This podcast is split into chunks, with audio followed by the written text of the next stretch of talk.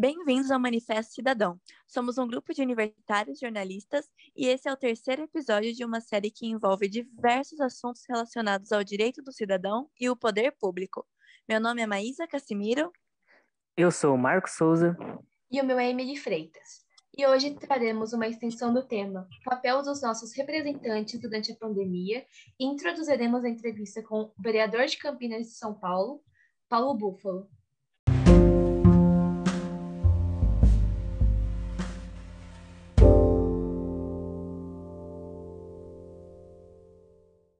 Nesse encontro, a internet falhou um pouco. Você, ouvinte, irá perceber no decorrer da entrevista. Introduzindo a entrevista, Emily Freitas questiona a vulnerabilidade econômica do país.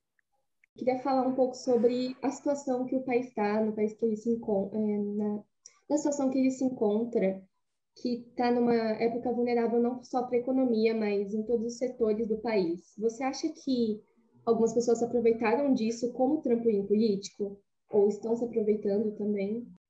No campo econômico, há setores que, no meu ponto de vista, é, estão usando e abusando da pandemia. Então, por exemplo, o setor educacional, em particular a, o setor privado da educação, é, no meu ponto de vista, é, utilizaram e estão é, construindo relações políticas e iniciativas políticas durante a pandemia para fazer avançar os seus negócios na educação, em particular venda de tecnologia, venda de materiais didáticos, é, venda de cursos de educação à distância, avanço inclusive do EAD no país. Né? E, enquanto isso, a, a, o cenário da educação é, amplia as desigualdades sociais na educação e, e, nós não, não, como professores de escola pública, inclusive, não estamos vendo, não estamos vendo respostas a demandas como a internet que não, não chega para o conjunto dos alunos, né? o acesso acesso à internet e o próprio acesso a equipamentos. Por outro lado, um outro setor que está lucrando muito com a pandemia é o setor da indústria farmacêutica e setores é, da, da, da, área da, da, saúde. Se nós pegarmos o, a, a lista atualizada dos bilionários brasileiros, nós vamos ver que ela sofreu uma alteração porque é, famílias que detêm é, negócios nesse campo da saúde, elas entraram ali como novas bilionárias no país. Do ponto de vista político, eu também considero que há um, um manejo da pandemia para sustentação de um projeto.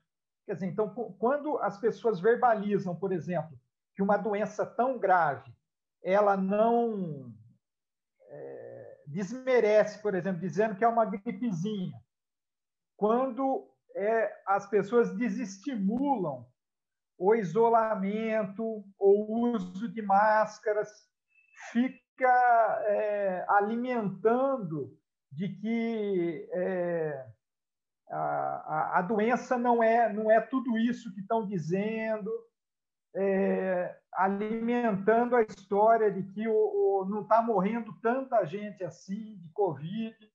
Tudo isso é um manejo político da pandemia, da doença. Então, há um uso político, sem sombra de dúvidas nisso. No, no meu ponto de vista, é, no, nos últimos anos, acendeu um, um, um projeto é, no país é, que é, eles vislumbram a eliminação de uma parte da sociedade daquilo que eles consideram um peso para o Estado brasileiro. Então, por trás, por exemplo, daquela ideia, precisa fazer uma reforma da Previdência porque ela está dando prejuízo.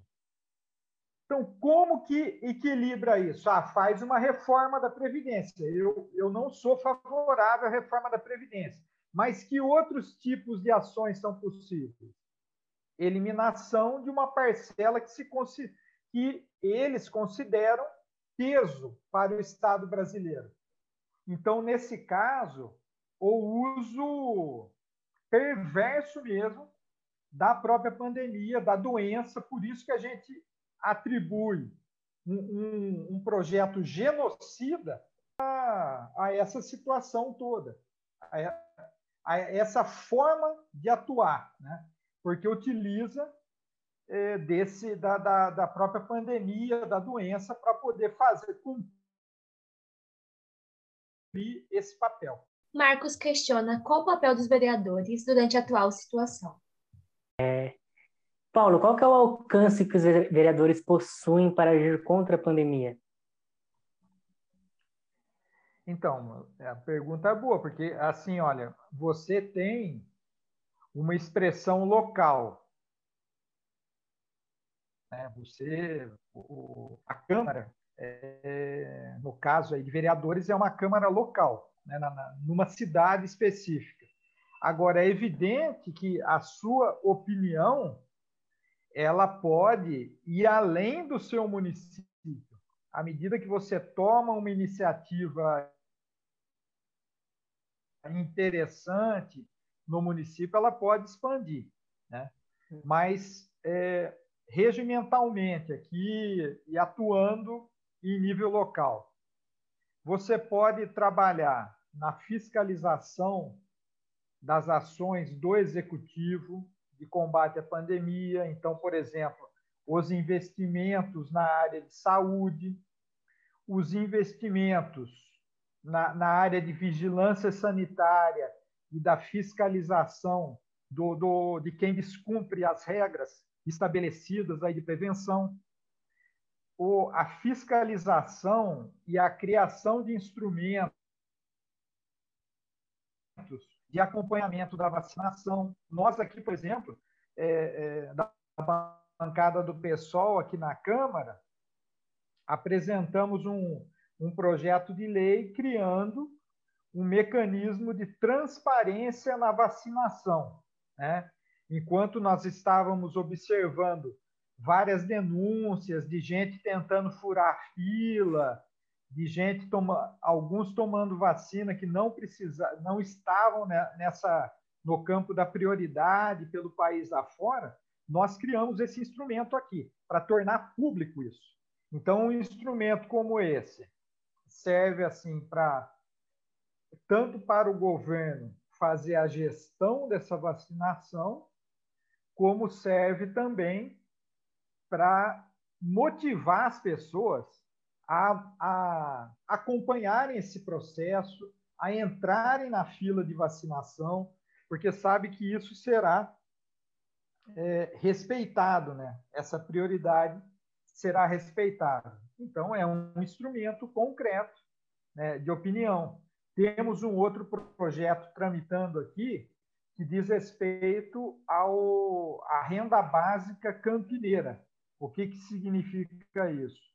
é, um, um, programa de transferência de renda para as pessoas continuarem sobrevivendo, né? Então, no que diz respeito à alimentação, para que elas continuem se protegendo, né? por exemplo, tendo é, acesso aí à água, a materiais de higiene, elas podendo se manter isoladas, né? na medida do possível, evidente, para que possa é, possam assim se prevenir da contaminação pela Covid. Então, nós temos algumas iniciativas. Esse é o alcance do, de um vereador, uma vereadora, em um município. Isso que seria a minha próxima pergunta, sobre questão financeira mesmo, porque desde o início da pandemia, vemos pessoas desrespeitarem é, as medidas sanitárias, fazendo festa, aglomerações, tudo. há quem também pegue o ônibus lotado, isso é uma discussão muito ampla, né? Para poder uhum. trabalhar, para trazer comida para casa.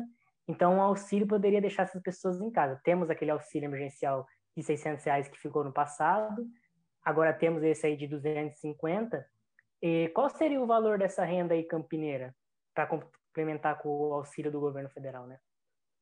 Veja só, o Marcos, essa, essa é uma discussão de o estabelecimento de valores que demandaria, demanda, sendo aprovada essa renda básica, demanda uma discussão com a, a administração municipal e depois um, debate que nós precisamos fazer para colocar no orçamento público municipal. Então, nós não estimamos valores em relação a isso mas é evidente que é um suporte mínimo aí para que a pessoa possa sobreviver. Nós não definimos valores disso. É, é, é preciso que ainda esse debate, é, tendo aprovado o projeto, é um debate que nós vamos ter que fazer ainda. Não, estabelecemos isso. E, por outro lado, importante nessa observação que você fez, é, você pensar o seguinte: é preciso responsabilizar quem, de forma consciente, está desrespeitando as, as regras sanitárias, e isso tem que ter uma responsabilização disso, e distinguir esse pessoal do, do grupo que não tem conseguido manter o isolamento por circunstâncias econômicas, da necessidade e tal. É esse setor que precisa atingir. Porque esse setor, se você atribui uma renda básica para ele, ele vai fazer o consumo no comércio local, perto da casa dele. Isso vai permitir né, também o funcionamento desses pequenos comércios, enfim. E é preciso ter um olhar também para é, mais amplo né, para outros setores, por exemplo, setores econômicos não essenciais e que estão parados. Então, o, o, por exemplo, é necessário pensar na isenção de taxa de água, é, de energia elétrica. Né? Então, é, é, formas de, de linhas de crédito para que essas pessoas consigam se manter durante um período, linhas de crédito que podem ser subsidiadas, né? recursos, assim como o auxílio emergencial para as pessoas sobreviverem, não tem problema você ter um auxílio emergencial para pequenos negócios não quebrarem também. Né? Então, tudo isso é um, assim, um campo, tudo isso compõe um campo de, de ações que você, através da Câmara Municipal, você pode promover. E eu diria que nesse momento nós temos procurado fazer isso. Né? Ó, destacando, me lembrei agora o seguinte, que aqui na Câmara nós temos o papel de é, elaborar a legislação definir aqui, aprovar o orçamento municipal e fiscalizar o executivo para aplicação desse, é, desse orçamento e dessas leis. E isso você faz com diferentes instrumentos. Então, uma ação, por exemplo, já falei, apresentamos um projeto de lei, mas eu posso, por exemplo, utilizar um outro instrumento fazendo um questionamento ao executivo é, de determinado, determinada lei, determinado projeto que ele não esteja cumprindo. Eu posso fazer uma indicação de um serviço específico que, que ele precisa fazer. Então, são esses instrumentos que você vai utilizando. Ou eu posso utilizar a tribuna e dizer, por exemplo, ah, o Marcos e a Emily é, que são estudantes estão reivindicando né, que o, o, nós tenhamos, assim que as aulas voltarem presencialmente, que nós tenhamos a, a, o, o transporte público da cidade é, com melhorias, né? tanto no número de, de ônibus, como na higienização do, é, desses veículos. tal. Então, eu posso não fazer nenhum documento, mas eu pego a, a, a manifestação que vocês estão trazendo e trago ao debate, né? apresento para casa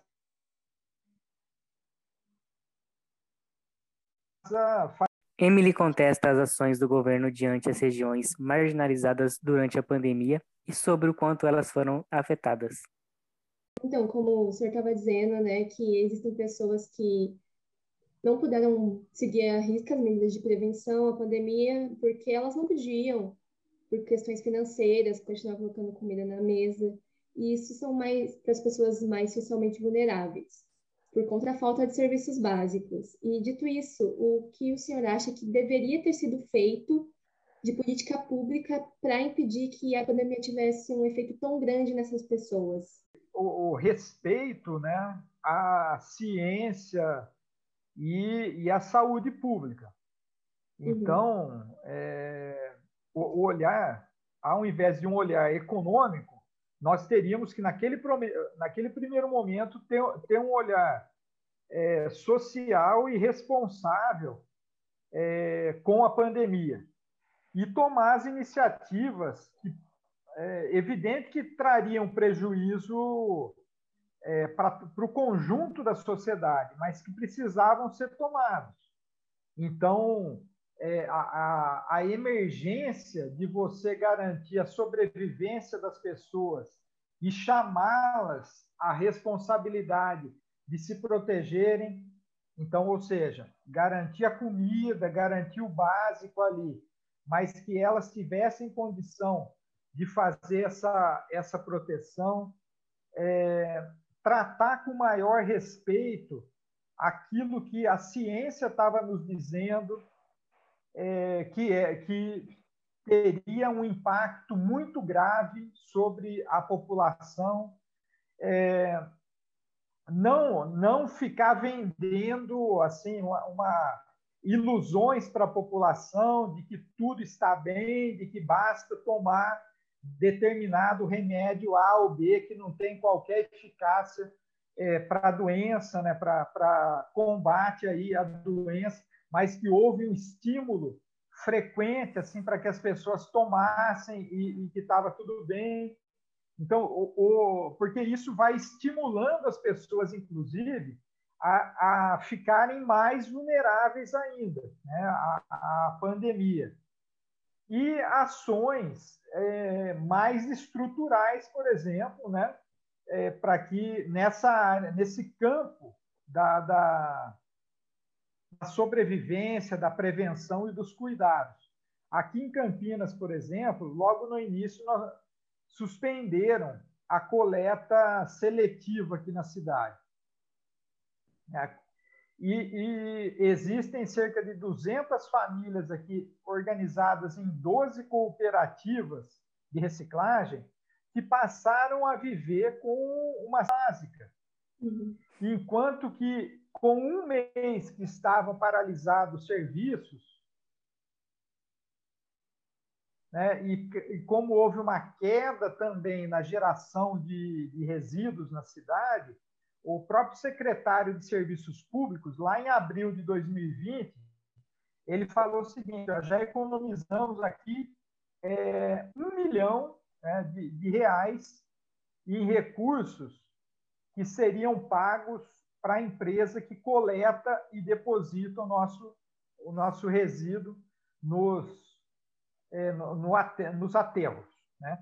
Então, esse recurso precisava imediatamente ser revertido para essas famílias, porque manteria essa, as condições básicas delas, a perspectiva delas voltarem a atuar com segurança, né? Com, com critérios de, de, de proteção, com equipamentos de proteção individual, e voltariam a cumprir um papel ambiental importante, que é esse papel do, do, da destinação né, desse material reciclável da cidade. Então, essas coisas, elas precisavam ser pensadas. A outra questão era propaganda massiva para as pessoas, sem vender ilusões, sem dizer, ah, é gripezinha, se você é atleta não vai pegar, é doença de, de velhos, tal, e vai, então você não corre risco, essas coisas. Ou, por exemplo, eu estou falando aqui da, das questões políticas, mas isso envolve também é, setores religiosos, né? Que, que vendem ilusão também para a população, de que ah, você tem uma proteção divina e, portanto, você não vai pegar a corona, o, o, a Covid. E se pegar, você vai, vai se sair bem, porque Deus está no comando, Deus está te protegendo. Então, isso também é, é uma ilusão. É uma ilusão porque não tem não tem milagre numa situação como essa. Né? É, a questão é muito mais séria que isso. Agora, só que nós vimos, inclusive, setores religiosos insistindo nessa, é, nesse tipo de, de situação. Né? Então, tudo isso ajuda e aj ajudou e continua é, ajudando a agravar a situação pouco sobre as atitudes que a Câmara está tomando para resolver a situação. É, agora que a gente já está nesse estado, o país, o que você acha que poderia ser feito para minimizar? Olha, teve uma experiência muito interessante que eu, eu recomendo, inclusive, né, que foi a, o, o, o trato que, que a cidade de Araraquara, né, é, dedicou naquele momento da pandemia, alguns, alguns meses atrás, quando chegaram as novas cepas lá, houve uma contaminação.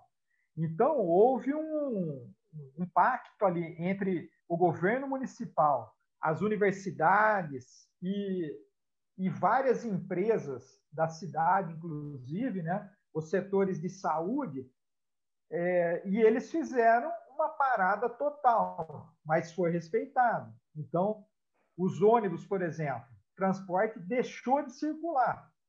Aí, o transporte essencial do, dos trabalhadores da saúde, por exemplo, houve uma, um contrato emergencial para deslocamento dessas pessoas até o seu local de trabalho. A, a testagem em massa da população durante aquele período. Eles pararam durante 15 ou 20 dias e tiveram uma queda vertiginosa dos números. Então, nós precisaríamos é, ter adotado critérios como esse, estimulando as pessoas a ficarem em casa, né? É, dando a retaguarda para que elas pudessem ficar e se manter alimentadas, fazendo consumo no, nos, é, nos comércios locais, né? pudessem, nesse tempo, dedicar a sua vida né, à, à sua sobrevivência. Então, o resultado, eles passaram, depois desse período, com a queda de contaminações e mortes, eles voltaram a ter uma recuperação. Né? Assim, aos poucos, com cuidados, mas voltaram a funcionar os serviços com baixa contaminações e mortes. Agora, é, há um equívoco no nosso ponto de vista, né, de que esse a, atendendo os apelos de determinado setor, abre-se, por exemplo, o comércio, ou há, é, é, é há uma possibilidade de, de um feriado, coisa coisas desse tipo, então é cíclico. Aumenta o número de contaminados, é, fecha, fecha os serviços né, não essenciais, toma-se iniciativas. Quando diminui, volta-se atrás. Então, esse, esse processo cíclico vai estendendo a, a, a longevidade aí da, da, da pandemia. Né? Não, e, e em particular, né, a, a, essa iniciativa, por exemplo, do, do auxílio emergencial, ele demorou é, demais, assim, até ele começar. Tem toda uma burocracia que é, prolonga, assim, a exposição, inclusive, das pessoas. E nós temos, passamos a receber denúncias, inclusive, de fraudes, né, que, e o auxílio emergencial que não chega na, na população que está necessitando diretamente. Então, esse é um problema. Esse é um uhum. problema. Tudo isso podia, podia ser contornado. Nós temos tecnologia hoje, condições de, de sermos mais ágeis numa situação como essa, né? para poder dar esse amparo. Agora chega ao fim desta série no Manifesto Cidadão. Agradecemos por entrarem nesse papo conosco a respeito das políticas envolvendo o coronavírus. Muito obrigada por ouvir.